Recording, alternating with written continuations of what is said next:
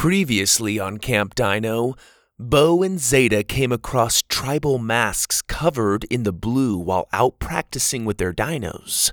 They fled the scene and hid in Boom's watchtower, where they overheard Boom and Pa talking about an imminent threat on the camp, and the blue has something to do with it.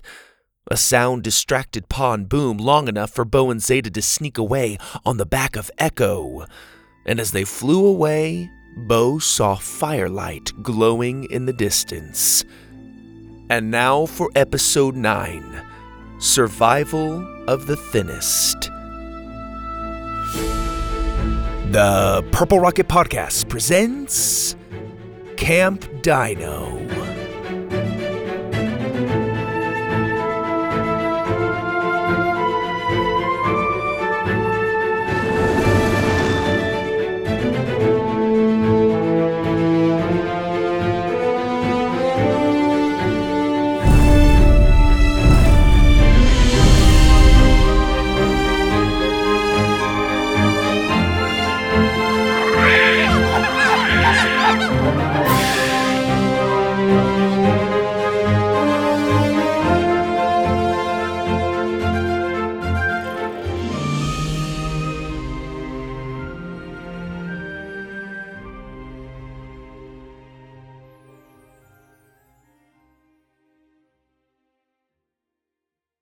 Bo woke up the next morning sore all over. He wasn't sure if it was from climbing that huge boulder with Zada or if it was from the bumpy ride on Echo's back. Either way, it made for a long, uncomfortable morning. Bo continued to harass Zada about searching for Gavin, but she wouldn't budge. She kept insisting that Gavin was just acting out and that he clearly didn't want to be around them anyway.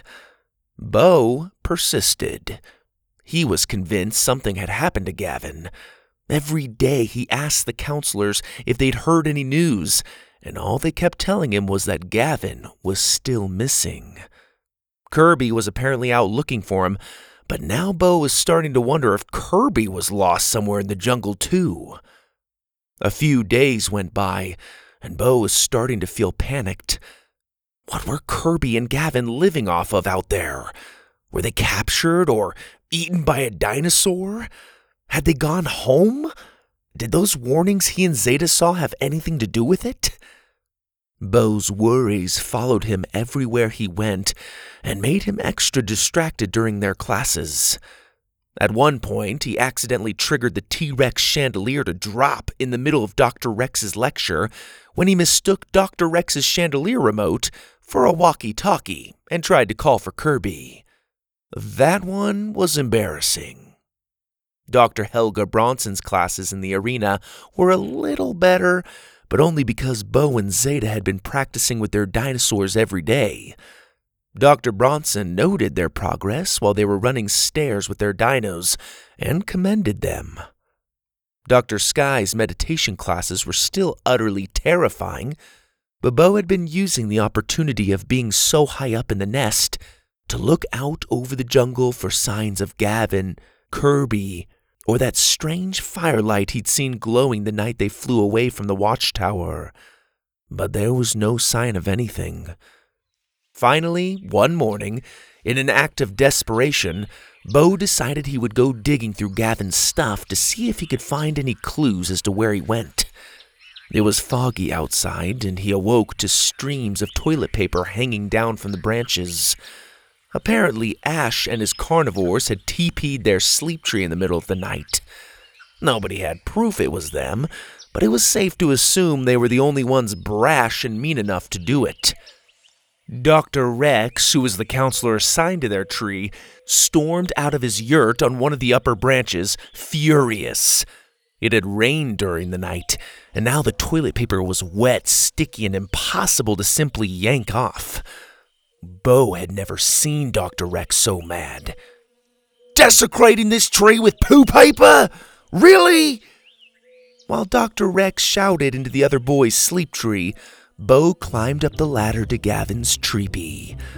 As he crawled inside, he found that he wasn't the first to think of going through Gavin's stuff. Get out of here, Tuku! Bo waved Tuku away from Gavin's bag, and the chubby monkey menace made off with a wallet, howling angrily as he hopped out.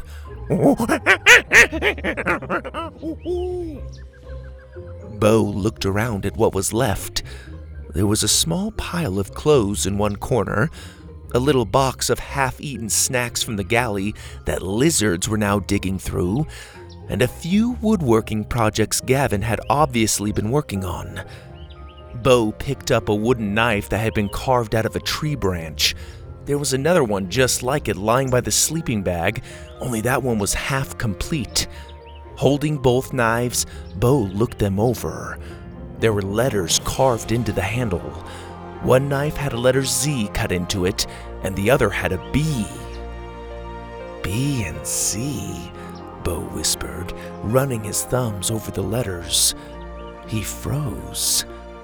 B and C. After going through the rest of Gavin's stuff, Bo zipped down the tree, untied Buck from the trunk, and ran to his first class. Ma and Pa were teaching a special lesson in the cavern. It was rare they got a class in the cavern. Pa said that most of the time it was flooded, but with the chute's water level down, the cavern had emptied, and Bo and the other students piled into it. Bo had never been inside such a big cave. The slimy wet walls were lit with flickering torches. Long stalactites hung from the ceiling and dripped water into dark pools. Cave bacon, a strange rock formation that looked surprisingly like actual bacon, fanned out and glowed in the torchlight. Buck bit onto some and was disappointed to find it lacking the smoky pork flavor of Sloppy Joe's delicious bacon.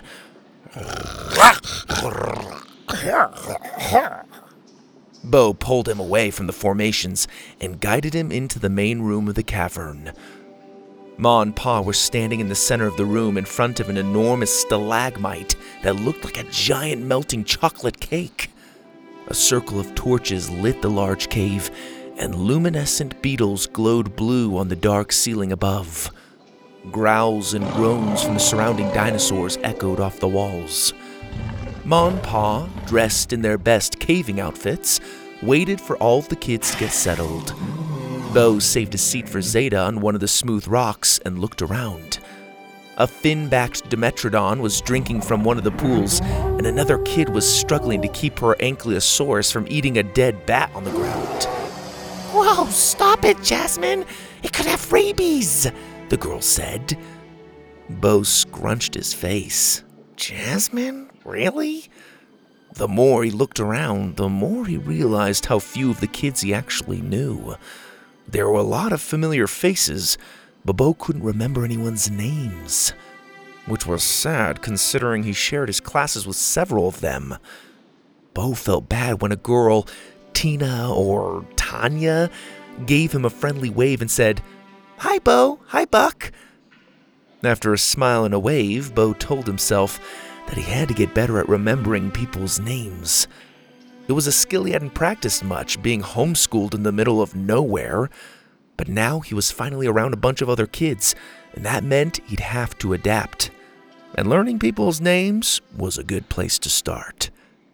He listened intently to conversations going on around him.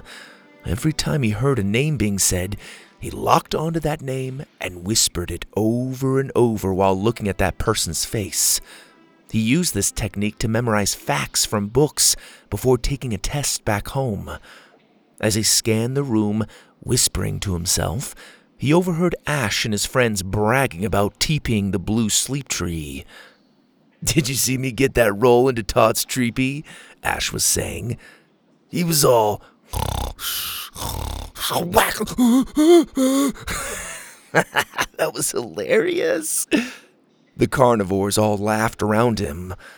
Bo shook his head and pulled Buck away from chewing on a small stalagmite.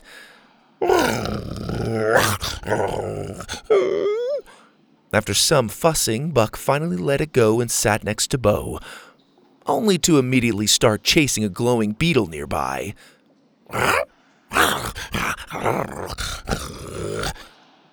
Bo was starting to get used to Buck's spazziness.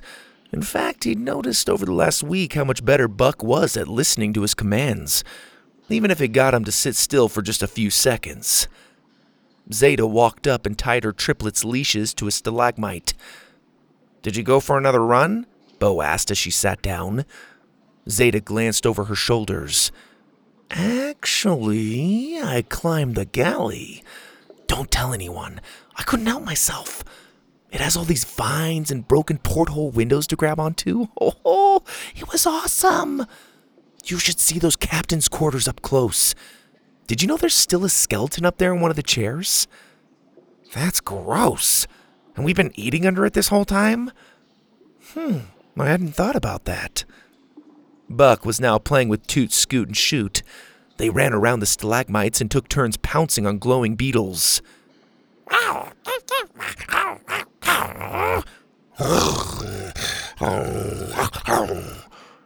Bo nodded to them. Bet it's nice not to be carrying them around in the backpack everywhere. Yeah, it was time. They don't fit anymore. They'd gotten so fat it was like carrying around a bag of bowling balls. But the best part, by far, is not unzipping my backpack to get a notebook out and unleashing one of Toot's trapped farts. I'd forgotten what a fresh backpack smells like. Pa cleared his throat as the last few kids and dinosaurs settled down. Does anyone recognize this man? An old black and white photo was suddenly projected onto the massive stalagmite behind him.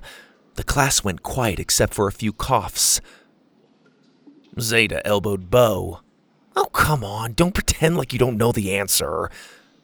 Bo rolled his eyes and slowly raised his hand. Pa pointed at him. Yes, Bo. That's Sir Richard Owen, the paleontologist that came up with the name dinosaur. That is correct. Well done, Bo. Sir Richard Owen of England coined the term dinosaur around 1840 while studying some of the fossils that were found by his peers. The word dinosaur is Greek for terrible lizard, although I think most of us would agree that they aren't terrible after all, but extraordinary. And they are not lizards, they are reptiles. Great Britain was home to the first major dinosaur discoveries in the early 1800s. Reverend William Buckland discovered some bones and teeth of a specimen that became known as Megalosaurus, or Big Lizard, in 1824. Pa clicked his remote to change the projected images. The first major discovery of dinosaurs in North America was made by Joseph Leidy, who found teeth and bones in the state of Montana in 1858. To this day, the Western Territories are rich in dinosaur history. Ma stepped forward. There was a period known as the Bone Rush, much like the California Gold Rush of the mid 1800s. Rival teams traveled around in search of dinosaur bones. By the early 1900s, major museums even sponsored such expeditions. Pa's grandfather was among those who ventured into the wilderness in search of these magnificent creatures. By the 1930s, World War II and the Great Depression slowed down such excursions. But when the dust settled, excitement began to build again. By the 1960s, we were in a dinosaur renaissance, and discoveries were being made regularly. Questions were being answered, and our knowledge was expanding. Despite the competition that surrounded early discoveries, despite those early heated scientific debates, Despite the differing opinions on how to handle the samples, these groups shared one thing in common their passion for dinosaurs. We're not being tested on this stuff, right? Zada whispered to Bo. Doubt it. But if we are, I can help you out. It's pretty basic stuff, it's just the dates that get tricky. By the way, Bo pulled out the wooden knives. Check it out. Zada took the knives. Sweet. You making me a present? What? No. You really think I could carve something like that? So where'd you get them? Where do you think? Ah, so now you're snooping through Gavin's stuff. Zada, we gotta figure out where he went. So yeah, I went through his tree and maybe tried on one of his tank tops. Didn't fit, did it? psh, I was swimming in it, but that's beside the point. Look at the handles. Notice anything interesting? The letters B and Z? Gavin knows the alphabet? B and Z? Bo pointed between them. It finally dawned on Zada. Bo and Zada? He was carving these for us? Bingo was his name-o. Oh. See, I told you he considered us friends. Fine, he thought we were friends, so what? So, we need to go looking for him. He's lost out there, Zada. We gotta do something. Bo, you care way too much about this friend loyalty stuff. We don't owe Gavin anything. Clearly, this friend loyalty stuff isn't important enough to you.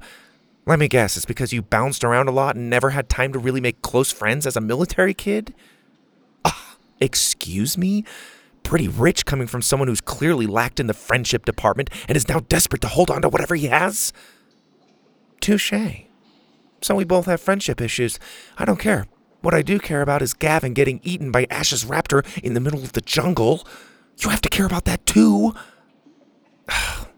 yeah, I guess. A kid in front of them whirled around to shush them. Shh! You shh! Zada shot back. Your Brachiosaurus's breathing is louder than her talking. The kid glared at her and turned back around. I'll think about it, okay? Zada said, tying her hair up into a bun. Okay, Bo said. After class, the kids started sliding down the wet, sloping rock passages to get out of the cavern. Pa pulled Bo aside before it was his turn. Bo, a word? Bo followed Pa over to the far wall by one of the torches. Pa looked concerned. Everything going okay with you and Buck? Bo looked around him and saw Buck running around the cavern, his cheeks full of glowing beetles. The T Rex sneezed, and a glowing bug shot out his nostril.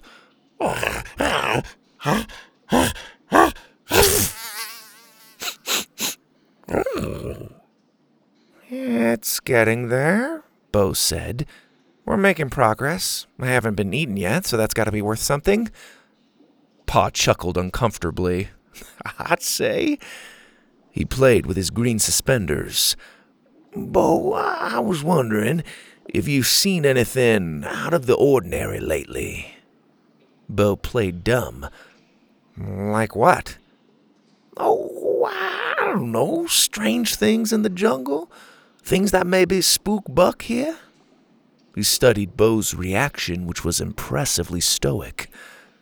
Bo considered telling Pa about the masks he'd seen pinned to the trees, and the painting of a T Rex, and the blue, but something told him he'd just get another made up story to put him at ease. That or Pa would just force Bo and Buck to stay in a yurt for the rest of camp, and that would mean Bo couldn't go looking for Gavin. I don't think so, Bo said, pretending to rack his brain. Okay, okay, all right. Just checking. Why? Should I be seeing something? No, no, no, not necessarily. Buck is just a special dino, and special dinos have a way of attracting trouble. I want to make sure you both feel safe. If anything comes up that doesn't seem right, I want you to come straight to me, understand? Bo squinted. Does this have something to do with Gavin's disappearance? Pa scratched his gray curly hair. I appreciate your concern for Gavin. As I'm sure you've heard, Kirby is out there looking for him. Gavin, like many of our dinosaurs, is a free spirit, a wild soul that doesn't like much to be contained. But I'm confident he'll turn up. Don't you worry. Hadn't really answered Bo's question, but when Bo opened his mouth to say as much, Buck started gagging on a piece of stalactite.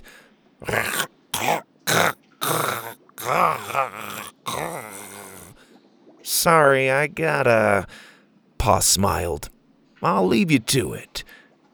Bo ran over and performed the Heimlich for the hundredth time on his T Rex. After a few hard hugging squeezes, Buck burped up a glowing pile of guck.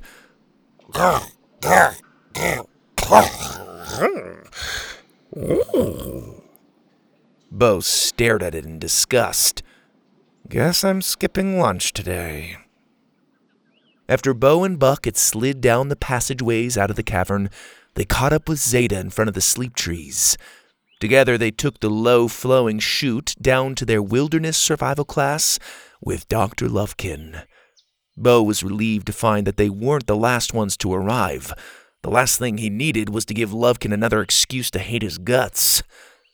Looking as gruff and hairy as ever, Dr. Lovekin barely even looked at him as he assembled the kids and their dinos outside the shanty, did a quick head count, and then led everyone into the jungle. His disgusting wild hogs snorted by his side as they hiked through the trees. Lovekin was mumbling to everyone as they walked, but as usual, no one understood a word. Gonna find a night here and build a shelter for the night. He grunted. Then y'all gonna have to sleep in it. Did he just say we're making shelters and sleeping in them? A curly haired girl whispered back to the group. Several of the kids groaned. What's that? Zada asked Dr. Lovekin a few minutes later after they jumped over a stream. What what? Lovekin stopped and looked at her through the giant wad of hair that was his face. Zada heard more grunts and realized it was Cutie Pie she was hearing. Oh, uh, never mind. Hmm. Dr. Lovekin himself gave a very boar like grunt before turning and marching on. He grabbed galley snacks out of a pouch and tossed them down to his hog. Here you go, Coo Pie. Gotta keep you not fat. Cutie Pie snorted gleefully as she gobbled up the treats. The wild pig was clearly enjoying their little excursion, except for the couple of moments when Buck nipped at her.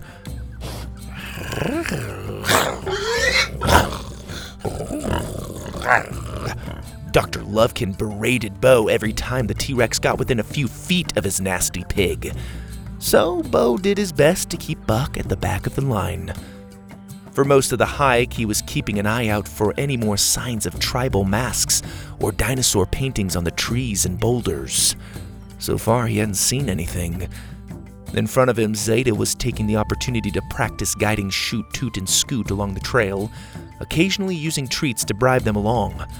When Scoot got extra lazy or Toot took too long going to the bathroom, she had Bo get Buck to push them on.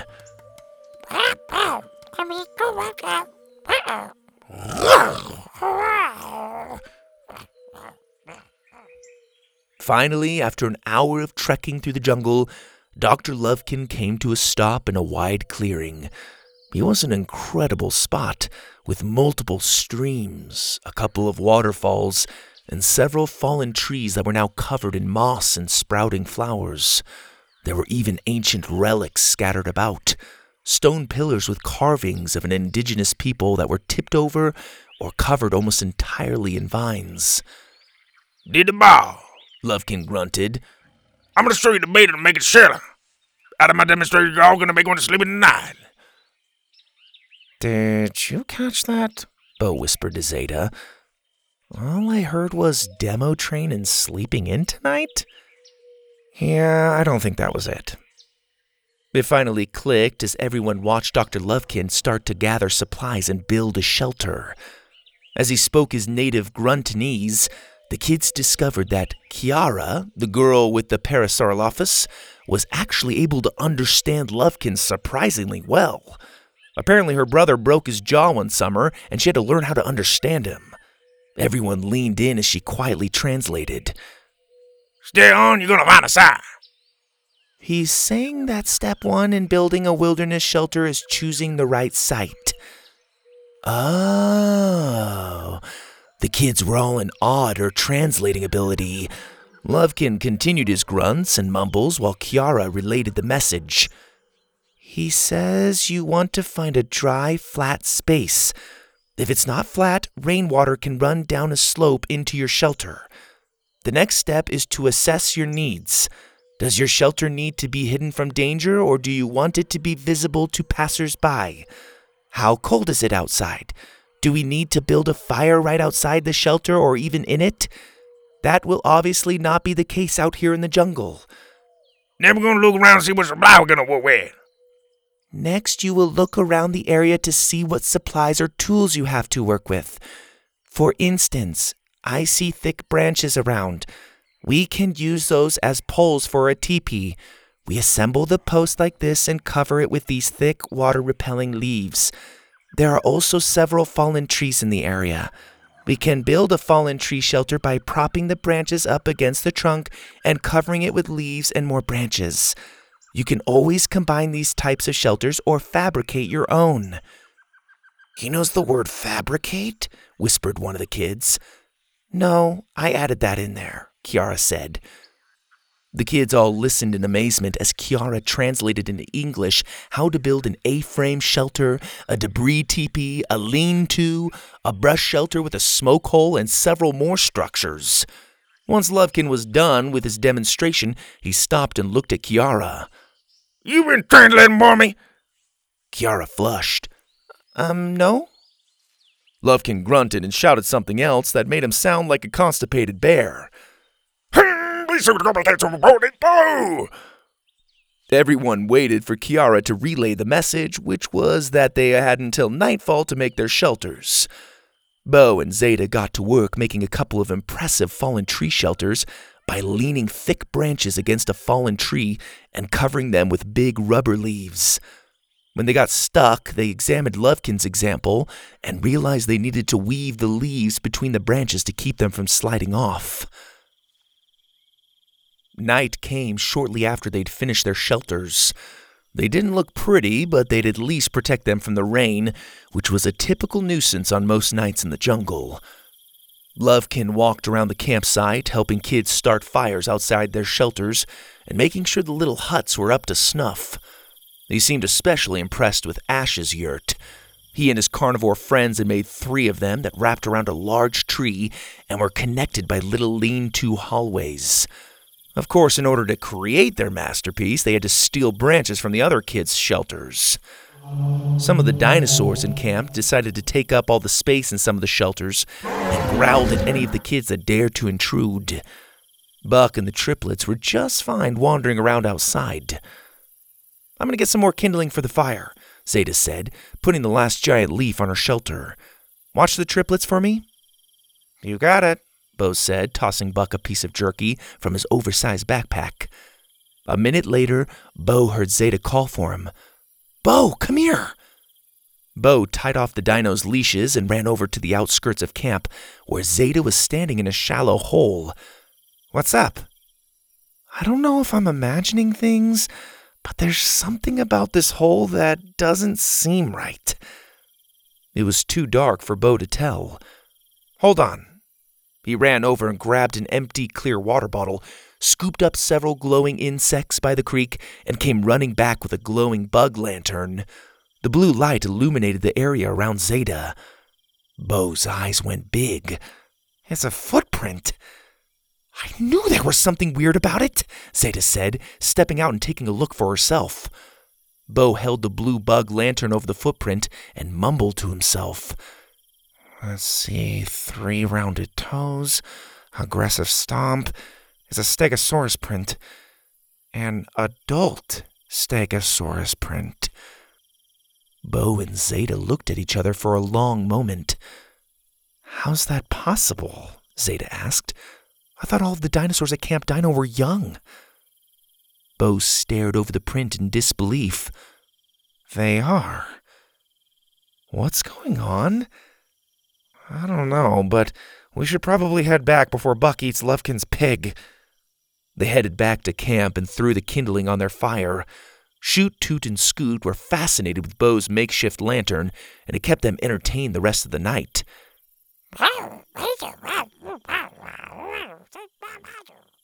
Once all the tinfoil dinners were eaten and the dinosaurs were tethered to trees, the kids tucked in for the night. Some groaned at the breeze blowing through the cracks in their huts. Others whined about the bugs and critters coming through the front doors. One kid fought with his iguanodon that kept chewing the leaves off his hut. Ash and his buddies were laughing about who knows what, and Bo fell fast asleep on a pile of fuzzy moss. Hours later, Bo was suddenly jolted awake by the sound of squealing. He jumped out of his shelter and found Buck chasing Cutie Pie through camp. Bo rubbed his eyes. He could barely make out their shapes in the moonlight. We're going out there, cutie pie. He heard Lovekin shout from his perfect teepee. Bo ran after Buck. Buck, stop it! Get back here! The T Rex chased the squealing hog into the jungle, and Bo ran after them. Buck, stop now! Bo ordered. But Buck wasn't listening. Like the little dinosaur's hunger had taken over. His primal instinct to hunt was in overdrive.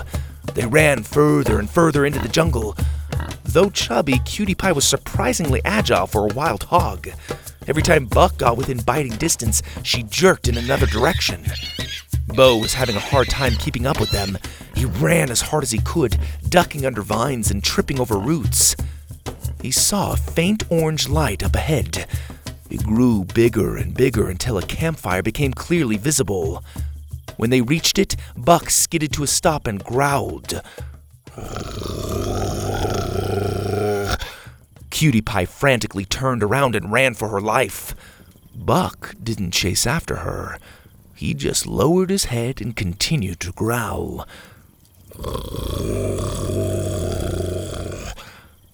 Bo looked around the small camp. There were spears propped up against a tree. A leather water jug hung from a branch, and a blanket was laid out next to an impressive branch teepee. Bo stiffened as his eyes stopped on a pile of tribal masks that were stacked next to the fire. All of them appeared to be streaked with a blue that glowed under the moonlight. Each mask was painted differently. One had a blue X on the forehead, another had two blue streaks down the cheeks, and there was even some blue on the tips of the spears. Normally, Bo would be terrified in a situation like this, but for the moment, he found himself feeling more curious than frightened. He stepped closer to the pile of masks despite Buck's persistent growling. He reached the stack of masks and reached for one. A twig snapped outside of camp, and Bo quickly pulled Buck behind a tree. Ducking out of sight, Bo held his hand over Buck's mouth to keep him quiet. Then, carefully and slowly, he peeked around the trunk. A glowing blue line was emerging from the jungle and making its way to the fire. When it reached the firelight, it was revealed to be a line of blue painted down the middle of a tribal mask. The man wearing it was strong and had a coat of dino skin across his chest and legs. He carried a spear, and an exotic spotted deer dangled across his shoulders. He circled the fire and dropped the limp animal beside the coals and squatted down next to it, his back to Bo. Bo watched with intense curiosity as the silhouette of a man took off the mask and tossed it onto the pile of other masks. Distracted by the scene, Bo loosened his grip on Buck's mouth, and the T Rex growled. the man by the fire turned at the sound, and Bo's adrenaline kicked in. Run, Buck! He pulled Buck's leash, and they sprinted back through the jungle, the firelight getting smaller and smaller behind them.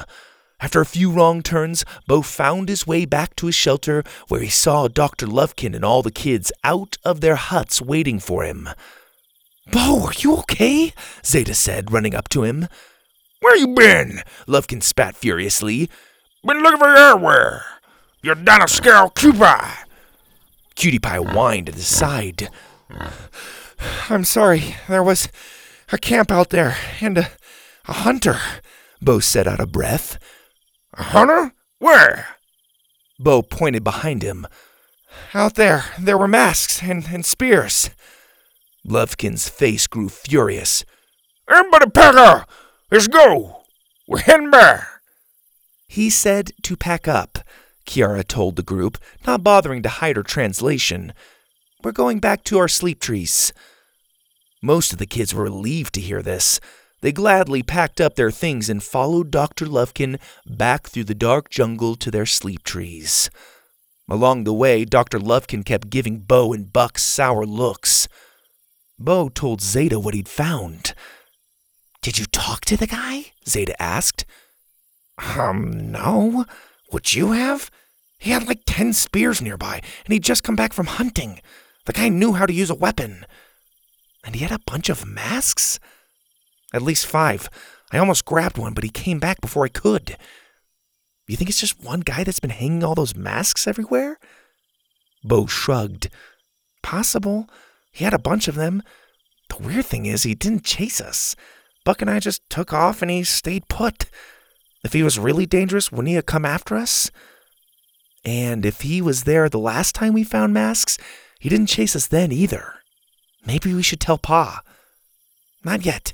Pa will probably make us stay in our sleep trees if he finds out. Let's find Gavin first, and then we can tell him. Fine. Zada reached the red sleep tree and climbed up to her branch. Bo tied Buck to the base of his tree and then rose up the lift past the blue lanterns to his branch. As he walked out to his trepee, he stopped just before climbing in. He heard a low rumbling noise approaching camp. He turned and looked towards the camp gate. A single spotlight was making its way down the trail. There was a loud bang from a gun, and the gate slowly opened. With the rev of an engine, a motorcycle sped into camp. Bo smiled. It was Kirby.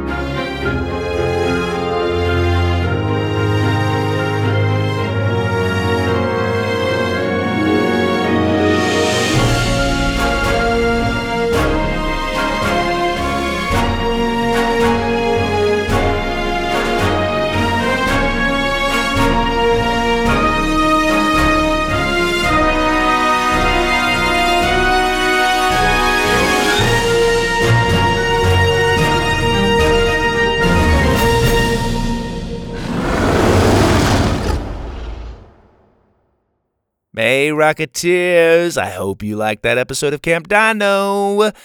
Let's give some shout outs to some of our patrons. Christopher and Everett from upstate New York, thank you so much for your support. That letter you wrote, Christopher, was awesome. Your predictions were really pretty good, they're pretty intense. And I have to say, one of my favorite food groups is candy as well. I can totally relate. My sweet tooth is ferocious. I also want to shout out our patrons Fenya and Nova from Vancouver, Canada. Thank you so much, Fenya and Nova, for supporting the show. And Reiner in Santa Cruz, California, I'm glad you like Space Train and Grandpa's Globe. I hope you're enjoying Camp Dino. And Ethan and Lucy, who are listening to Camp Dino and are studying fossils at the same time. That's awesome. Thank you so much, Rocketeers. Every bit of support helps. All your words of encouragement help. I love it. Thank you so much. I have a few Apple reviews. This one says, Excellent. Each story is well written and narrated, though I would prefer more diversity in the characters. Now, I wanted to read this review because it's a really important point. So, in case you haven't noticed, most of my characters, I try not to go into too much physical detail. A lot of times I'll describe somebody as just maybe having dark hair. Um, occasionally, you know, I might make it more obvious maybe what um, a person's ethnicity is, or, you know, obviously if I say somebody's a redhead, you kind of have a, a pretty clear picture of what that person looks like. Um, but I'm intentionally leaving out uh, a lot of descriptive words when it comes to talking about these characters because I want people of a variety of backgrounds, ethnicities, whatever, to be able to plug themselves into these stories. So, so if you find me lacking some descriptive details, know that I'm doing that intentionally because I don't care what your background is. I want you to be able to try to relate to the story. Um, but anyway, yeah, so that's a great point. Something I'm going to continue to keep in mind. Um, I do, when I'm writing these stories, I do picture uh, people of different ethnicities and different roles. A lot of times, um, it just depends on the role. But I don't even like saying necessarily what I'm picturing um, because I know we have a worldwide audience and um, I want you guys to be able to, like I said, plug yourselves in as much as possible. But thank you so much for the feedback. It's important. This next review says, My name is Belle my brother is Zach. My favorite show is Grandpa's Globe and Zach's Winglings Under the Willow Tree. More Digger, Grandpa's Globe, and Space Train and Winglings Under the Willow Tree. Susie, Moore, Lydia, and Zeta. They're my favorite characters. Zach's favorite is Will and Dylan. My favorite episode is Nigerian the Brass Compass Part 1 and 2, and the Globetrotter Society Episode 8, Grandpa's Globe. I really like Nigerian the Brass Compass as well. I think that's the one with Grandpa's gadget ring that turns into the ring car and they ride on the rooftops. If I'm not mistaken, I could totally be wrong, but it's a really cool episode. I love uh, I love Grandpa's Globe. I love all these stories, but Grandpa's Globe's awesome. The characters are really fun. It is cool that Zach is uh, really into winglings under the willow tree. It's so funny. I, I think a lot of Rocketeers, when they first scan through the stories of the Purple Rocket, they see winglings and maybe if it's like a boy boy who's like, I don't know, 10, 8, 11, whatever. Uh, he sees winglings and he's like, oh, I don't want to, I don't want to listen to a fairy story. And it's actually not like a little cheesy fairy story. It's a big epic fantasy uh, uh, fairy tale. So you boys out there who haven't given Winglings a shot because of the title, it might be a little misleading. I think you'll like it. It's a cool fantasy adventure. It's pretty intense. A lot of cool stuff in there. This next review is from Flame Knight 9396. I had to say the name like that, you guys. That name was too cool not to say, like Flame Knight. Beware the Flame Knight and his flaming sword. I'm not making fun of the name. I think it's actually genuinely awesome. I think this podcast is good. It is appropriate for all ages and is not too babyish. It's getting hard to find a podcast that doesn't think all the listeners are five and younger. Thanks for the podcast. Love it. Thank you, Flame Knight. Uh, I agree. Uh, hopefully, parents, you've read in the description, the podcast is really geared towards kind of the six to 12 crowd. Um, that's not to say a four or five year old can't enjoy a lot of the stories. Um, in fact, you know, some of the the, um, the younger kids at the younger uh, end of the spectrum can actually learn some bigger vocabulary words by listening to these audio stories. It really does help vocabulary development. But that being said, you know, some of these stories, as you've discovered, can be intense. There's action. Um, I, I try not to put a bunch of violence or anything like that in there or make them too scary, but um, you know, six to 12 is, is kind of that sweet spot. It can be tricky to write for a wide age range like that to, to keep things intense, uh, maybe like some suspense and mystery in there without totally go over, going over the heads of the younger crowd. It's a, it's a fine balance, but um, great feedback. Thank you so much, Flame Knight. This next one's from Lady A1120. It says, I love this podcast. Ever since my friend told me, I've been listening to this and it's the best. Literally, while I'm doing things, I'll listen to this and I'll get super excited to know what comes next. I love it. That's awesome. And that's awesome. Your friend told you about this podcast. Rocketeers, that's the best. That's the best compliment you can give me. If you tell your friends about this podcast, come on. It doesn't get any better than that. That's amazing. I love it. I love hearing that. Thank you so much. Thank you so much. Like I said, I can't always get to, I'm not going to get to all these reviews, um, but thank you so much for leaving them. You could leave a review on Apple Podcast and you could support the show and become a patron by going to patreon.com slash Purple Rocket Podcast and you can support the show that way. So thank you so much, Rocketeers, for checking back, for listening regularly, for your feedback, your letters, your drawings. It's amazing. Thank you, Mom, Roxanne Webb, for looking over this story for me.